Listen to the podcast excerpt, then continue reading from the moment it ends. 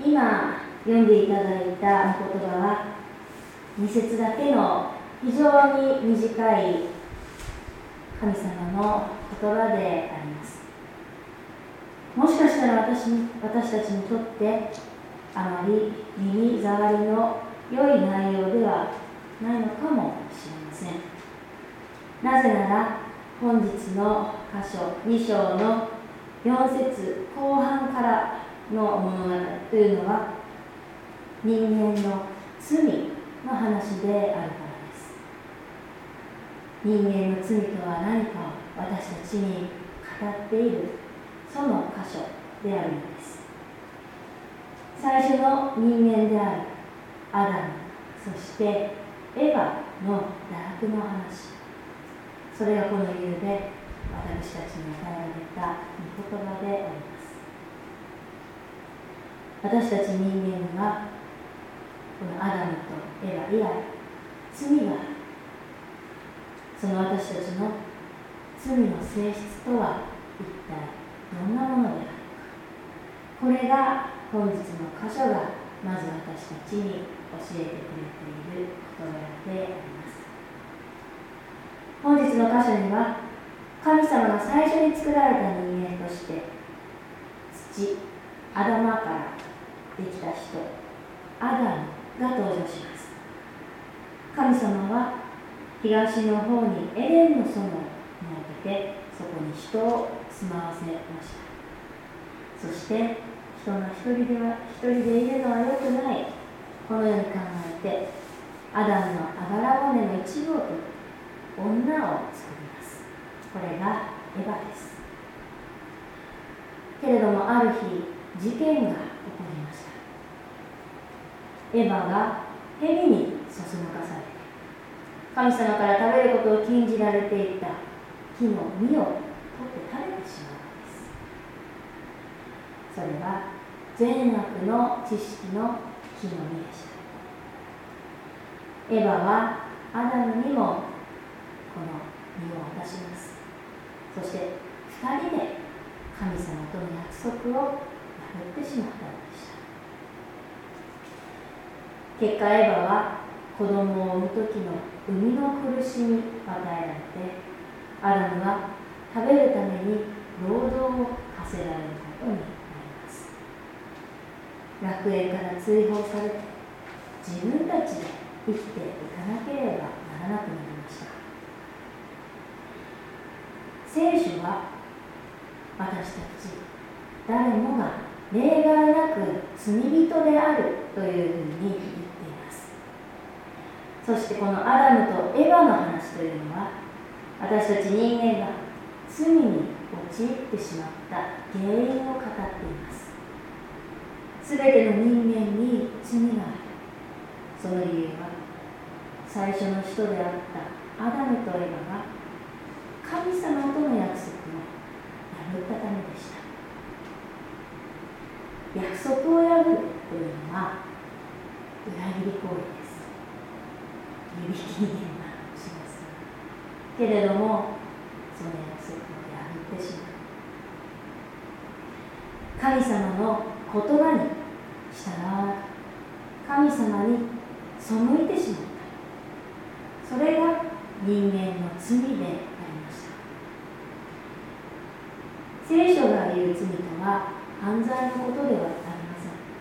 人間誰もが罪人だそのように聖書の教えていた時に私は殺人なんか犯してないし盗みだってしたことないし。嘘ならちょっとついてことあるかもしれないな、まあ、そういうふうに普通の世間の人は言うかもしれません。それはこの聖書の罪という言葉の意味をきちんと理解していないからです。罪聖書が語っている私たちのそれはアダムとエヴァの話からも分かるように神様を信じない神様に背くことです。そして聖書は最初の人間の時から人はすでに神様を裏切ってそしてその罪が普遍的に全ての人間に受け継がれていっているのだということを教えています。るのです私たちはこの普遍的な罪の問題どれだけ私の問題として考えているでしょうか。この御事は私たちにとってこの物語アダムとエヴァの話は何度も何度も繰り返し読まれてきたあるいは幼稚園でも絵本があります。紙芝居もあります。その内容はよくよく分かっているつもりになっている。そのような箇所かもしれません。けれどもこれは遠い遠い昔話ではありません。人間とは何なのかを比喩的に表した神話でもありません。私たちもアダムです。私たちもエヴァです。二人が犯した罪は私たちも犯している罪なんです。この御言葉この箇所というのは私たちの現実私たちの真実を伝えている箇所です。神様はエレンの園に命の木という木と善悪の知識の木を生えさせましたそのように聖書には記されていますその園の中央に生えさせた。そして名前のあるこの2本の木それとりわけ重要な役割を持った木だと言えるでしょう。神様は今日の御言葉生まれた御言葉ですが園のすべての木から取って食べなさい。ただし善悪の知識の木からは決して食べてはならない。食べると必ず死んでしまう。このようにアダムに言われました強い禁止の言葉です善悪の知識の木は単に人間が善悪を知ることができる木というだけではなくて同時にそれは人に死をもたらす木でしたですから神様はエデンの園の中央に命の木そして死の木を置かれたということです命とそして死。この相反する事柄を2本の木と木に木として私たち人間の前に神様は置かれたのです。言うまでもなく命というのは誕生すること。生きること。そのようなことを意味します。そして死とはそれらの終わりを意味しています神様はその園の中央の2本の木のうち善悪の知識の木その1本についてのみその木から取って食べてはならないと命じられました。命の木についてはここでは何も言われていません。つまりこの時点で命の木から取って食べるということは禁止されていなかったということです。けれども人間は命の木からいくらでも食べることができた。何の制限がなかったにもかかわらず自分たちの方から死を選び取っていたわけです神様が食べると死んでしまうと言ったことから善悪を知るということは死にも与え重大な罪なのだということがわかるでしょうけれども善悪を知るということはなんだか良いことのようにも聞こえます。死んでしまうほど悪いことにはなかなかイメージできません。どうして善悪を知ることがそんなに良くないことなのかピンときません。どうもエヴァにとっても同じように持っていた死があったようです。エヴァは蛇にそそのかされた時神様から死んでしまうこのにきつく言われていたにもかかわらずその身を取って食べてしまいましたお腹が空いていたそんなわけではありませんどうしてもあの木から食べたい。少し魅力的に見えた。そういうふうに書いてありますけれどもそれ以外の木もあったわけですからどうしてもというほどでもありませんでした。ましてや今すぐ死にたい。そのような自殺願望があって自ら死を選んでいたそういうわけでもありません。蛇のもしこの木から食べた食べた食べたとしても決して死ぬことはない。この言葉を信じたのです。蛇の誘惑に同調して神様の言葉を軽んじたのです。善悪善悪の知識の木から取って食べた結果22節を読みますと神様は人は我々の一人のように善悪を知るものとなったこのように言われています。善悪の善悪を知った人間というのは神様のようになったのです。これから先人間はまるで自分が神様であるかのように神様のように振る舞う振る舞うのだろう。そういった神様の予言の言葉です。また人間は神様のように物事の善悪の判断をするようになりました。善悪の知識の木から取って食べる以前は善悪を知っているのは神様だけでした。つまり神様だけが唯一正しいお方。善悪の判断ができるお方であったわけです。けれども善悪の判断基準が神様と人間とにこの時から二極化していきます。神が正しいのかそれとも自分が正しいのか。そのような判断を迫られた時もちろん人間は神のようになっているわけですから自分を選び取るでしょう。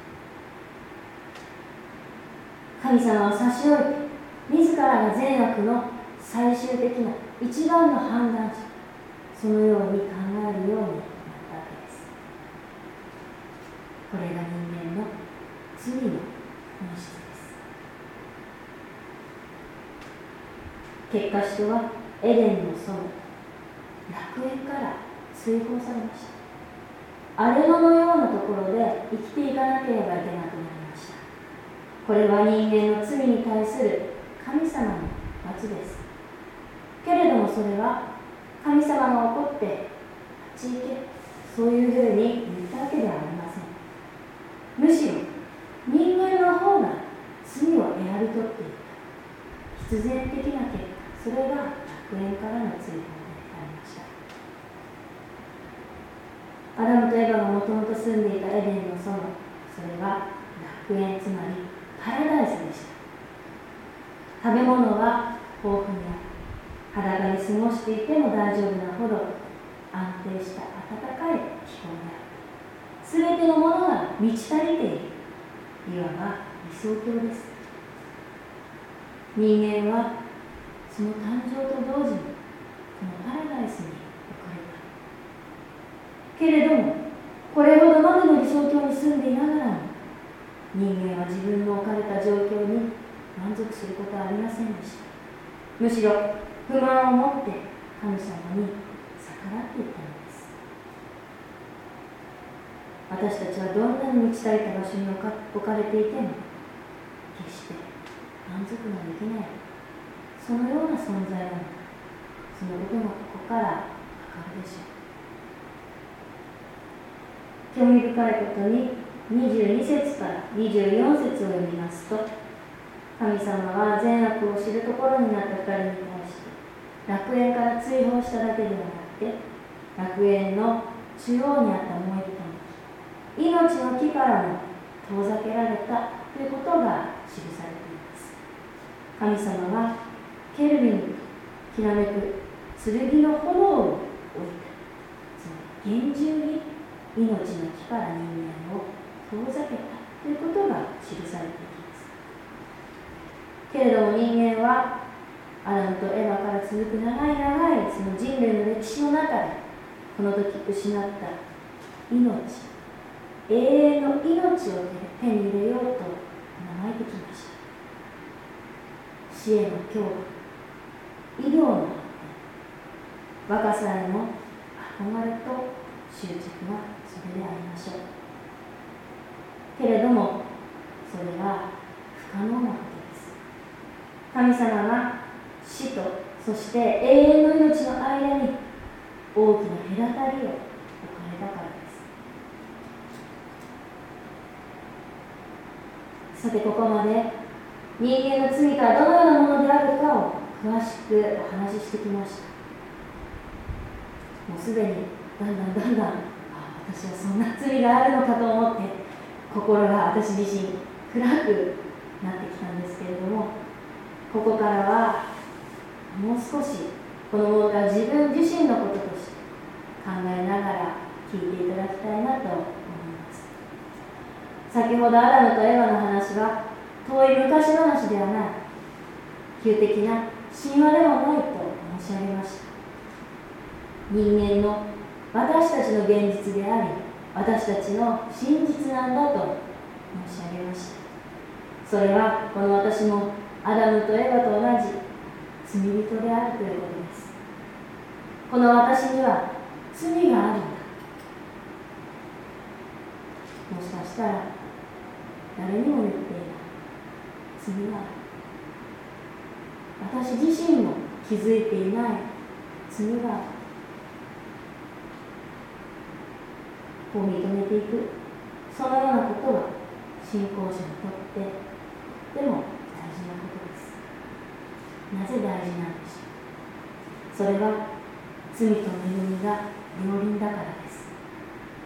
どんなに聖書についての学問的な知識をつけていたとしてもどんなに頑張って復活や奇跡といった科学的に難解なことを納得しようとしたとして納得しようとしても私に罪がある。この私は罪人なんだと認めなければ私たちは完全に信じる。そこに至ることはできません。キリストがこの私の罪のその許しのために死なれた。このことをわからない。そして自分の罪の深さを知れば知るほど神様の御子イエス・キリストの十字架による罪のその許しの恵みの豊かさがどんどんどんどん上がってくるのです罪の重荷を私の罪の重荷を実感するごとにキリストの恵みの重荷も実感していくことができますところでアダムとエヴァは神様に対して罪を犯しましたそして永遠の命を手に入れることも禁じられそのまま死んでいきました。そんな彼らは永遠に救われることはないのでしょうか。これは私たちについても同じことが言えると思います。私たちの人生とは罪に支配された罪の奴隷としての人生なのか罪の代償として死を受けるだけの人生なのでしょうか。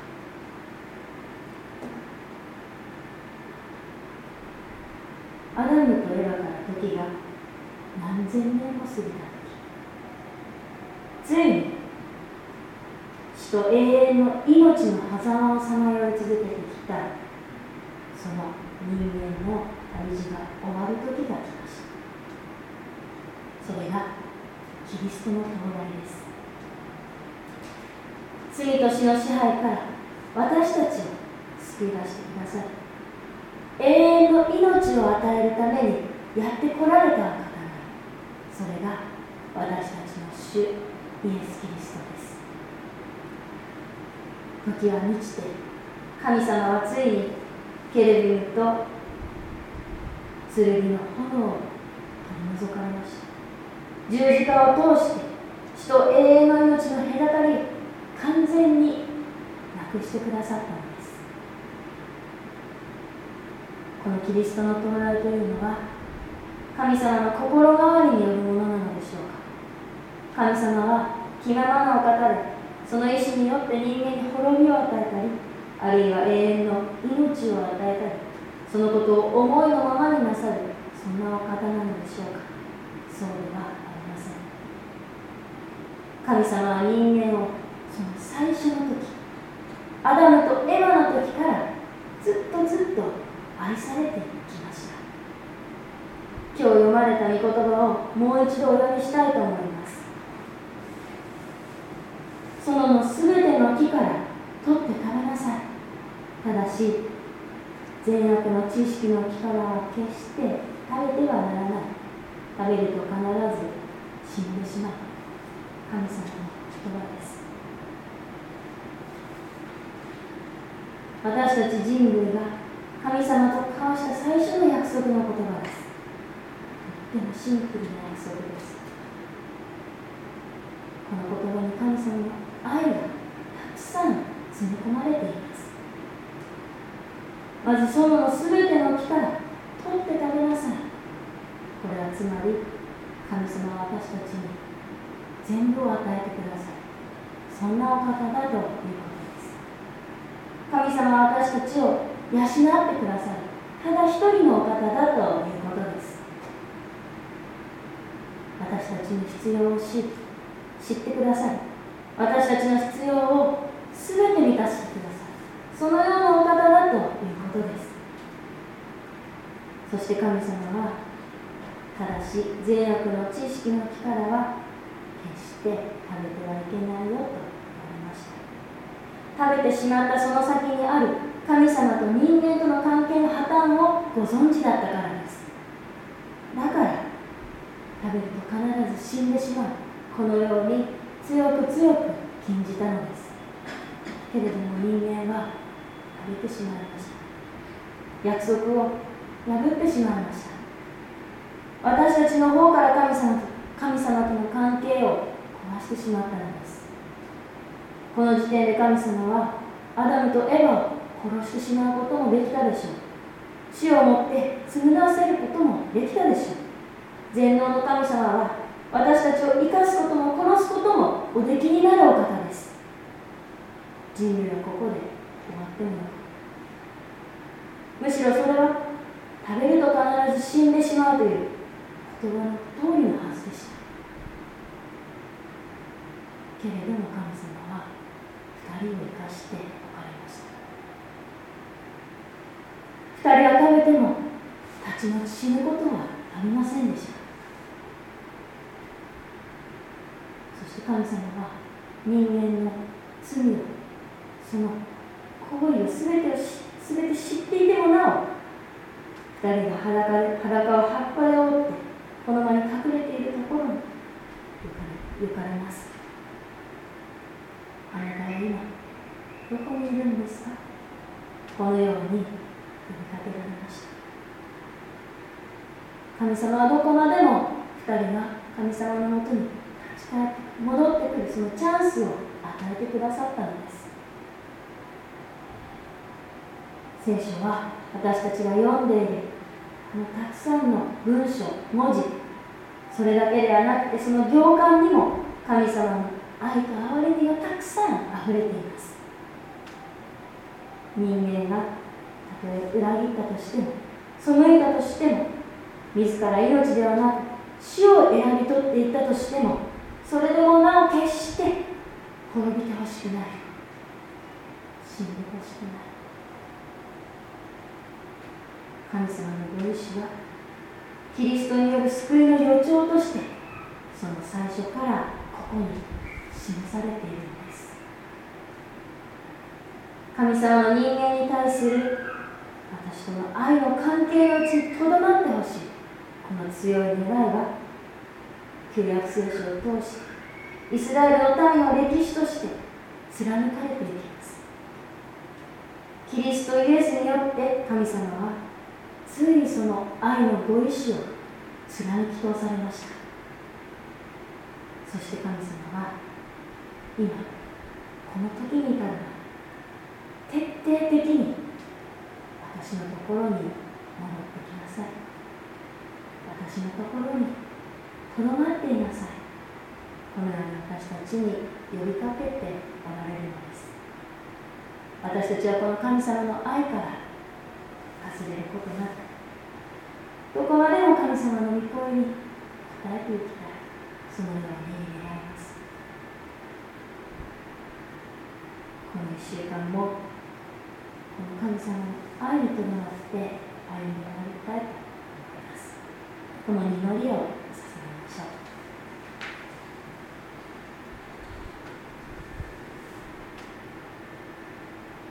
う御在天の父なる神様あなたの皆を褒めたたえます。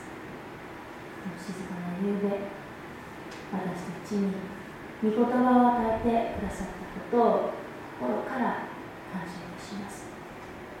私たちは日々自分たちのこの私の力で私の人生を歩んで生きていくそのように思っています。けれども主よ今日創世記のあなたの御言葉を通して私たちの命私たちの人生は私のものではないということを知りました。本当はその初めの時に死んでもおかしくない。あなたに罪を犯してしまったそのようなものでありました。けれどあなたは私たちを今この時も生かしてくださっています。そしてどこまでも深い深い私たちの罪をあなたはあなたの御子イエス・キリストの十字架によってあがなってくださいました。私たちの罪を許してくださいました。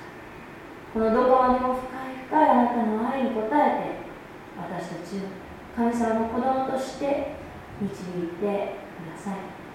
どうかこの喜びの良き知らせをたくさんの人に喜びを持って積み知らせていくそのようなものとしてください。この越谷の地にはまだまだあなたの皆を知らない人がたくさんいます。けれどもあなたの民がここにいるまだ見えないあなたの民はここにいるそのように信じてこの越谷教会が伝道の技に励んでいくことができますようにどうか導いてくださいこの祈り主イエスキリストの皆によって祈ります。